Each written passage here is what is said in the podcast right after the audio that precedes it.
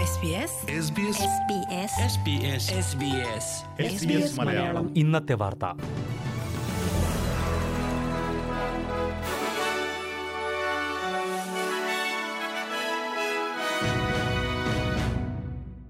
നമസ്കാരം. S B S Malayalam ഇന്നത്തെ വാർത്തയിലേക്ക് സ്വാഗതം. ഇന്ന് രണ്ടായിരത്തി ഇരുപത് ജൂലൈ ഏഴ് ചൊവ്വ. വാർത്തകൾ വായിക്കുന്നത് ദിജു ശിവദാസ്.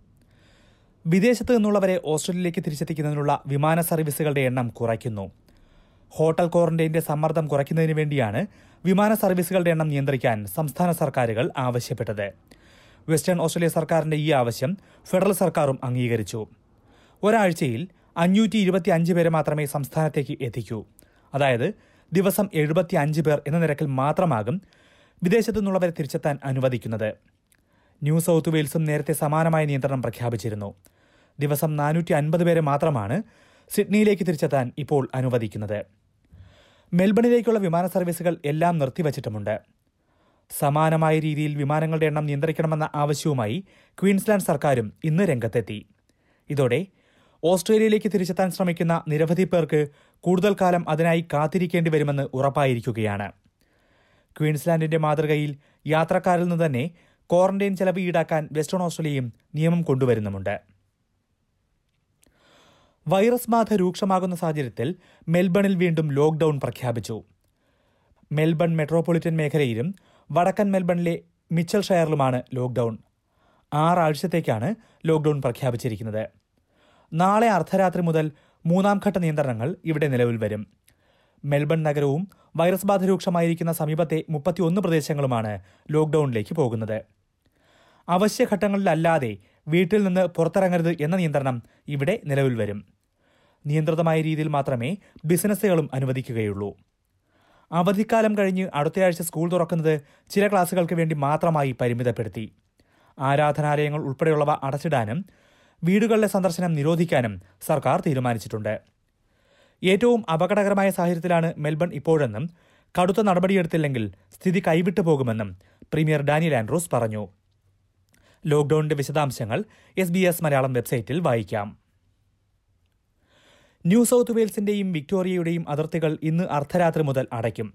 നൂറ് വർഷത്തിനു ശേഷമാണ് ഈ സംസ്ഥാനങ്ങൾ അതിർത്തികൾ അടയ്ക്കുന്നത്. വിക്ടോറിയയിൽ നിന്ന് വൈറസ് പടരാതിരിക്കാൻ നേരത്തെ തന്നെ ന്യൂ സൗത്ത് വെയിൽസ് സർക്കാർ നിയന്ത്രണങ്ങൾ പ്രഖ്യാപിച്ചിരുന്നു. മെൽബണിൽ നിന്നുള്ളവർക്കായിരുന്നു നേരത്തെ നിരോധനം പ്രഖ്യാപിച്ചിരുന്നത്. നാളെ മുതൽ ഇത് വിക്ടോറിയയ്ക്ക് മുഴുവൻ ബാധകമാകും. പ്രത്യേക പെർമിറ്റ് എടുത്ത് മാത്രമേ ഇനി വിക്ടോറിയയിൽ നിന്നുള്ളവർക്ക് സംസ്ഥാനത്തേക്ക് പ്രവേശിക്കാൻ കഴിയൂ. ന്യൂ സൗത്ത് വെയിൽസ് സ്വദേശികൾ പെർമിറ്റിലൂടെ തിരിച്ചെത്തിയാൽ പതിനാല് ദിവസം ഐസൊലേഷനിൽ കഴിയണം. ജോലി ആവശ്യങ്ങൾക്കായും മറ്റ് അവശ്യ സന്ദർഭങ്ങളിലും ഇളവ് ലഭിക്കും. എന്നാൽ വിക്ടോറിയയിലേക്ക് പോകുന്നതിന് തടസ്സമുണ്ടാകില്ല.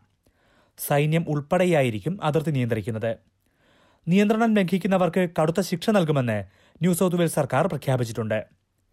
നൂറ്റി തൊണ്ണൂറ്റിയൊന്ന് പേർക്കാണ് വിക്ടോറിയയിൽ ഇന്ന് വൈറസ് ബാധ സ്ഥിരീകരിച്ചത്.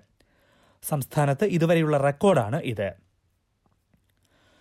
സൂപ്പർമാർക്കറ്റ് ശൃംഖലകളായ വൂൾവർസും കോൾസും ഏർപ്പെടുത്തിയിരുന്ന വിൽപ്പന നിയന്ത്രണങ്ങൾ പിൻവലിച്ചു. ടോയ്ലറ്റ് പേപ്പർ ഒഴികെ മറ്റ് സാധനങ്ങൾക്കുള്ള നിയന്ത്രണമാണ് വൂൾവർസ് പിൻവലിച്ചത്. കോൾസിൽ എല്ലാ ഉൽപ്പന്നങ്ങൾക്കുമുള്ള നിയന്ത്രണം പിൻവലിച്ചിട്ടുണ്ട്. മെൽബണിൽ വൈറസ് ബാധ വീണ്ടും രൂക്ഷമായപ്പോഴാണ് സൂപ്പർമാർക്കറ്റുകൾ രണ്ടാം തവണയും വിൽപ്പന നിയന്ത്രണങ്ങൾ പ്രഖ്യാപിച്ചത്.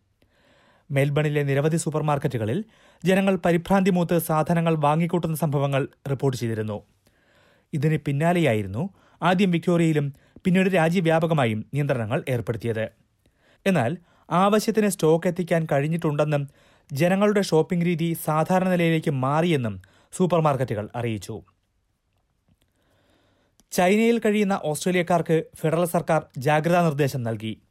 വ്യക്തമായ കാരണങ്ങളില്ലാതെ അറസ്റ്റ് ചെയ്യപ്പെടാൻ സാധ്യതയുണ്ട് എന്നാണ് വിദേശകാര്യ വകുപ്പ് മുന്നറിയിപ്പ് നൽകിയിരിക്കുന്നത്. ദേശീയ സുരക്ഷയ്ക്ക് ഭീഷണിയാണ് എന്ന് ചൂണ്ടിക്കാട്ടി വിദേശ പൗരന്മാരെ ചൈനയിൽ അറസ്റ്റ് ചെയ്യുന്നുണ്ട് എന്നാണ് ഡി എഫ് എ ടിയുടെ മുന്നറിയിപ്പിൽ ചൂണ്ടിക്കാട്ടുന്നത്. ഓസ്ട്രേലിയക്കാർക്ക് വിദേശത്തേക്ക് യാത്ര ചെയ്യാൻ ഇപ്പോൾ അനുമതിയില്ല.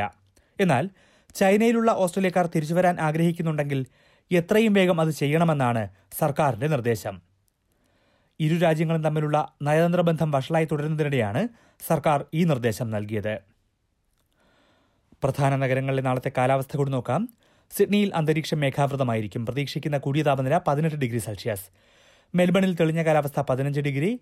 ബ്രിസ്ബനിൽ വൈകിട്ട് മഴയ്ക്ക് സാധ്യത ഇരുപത്തിരണ്ട് ഡിഗ്രി. പെർത്തിൽ ഒറ്റപ്പെട്ട മഴ പതിനേഴ് ഡിഗ്രി.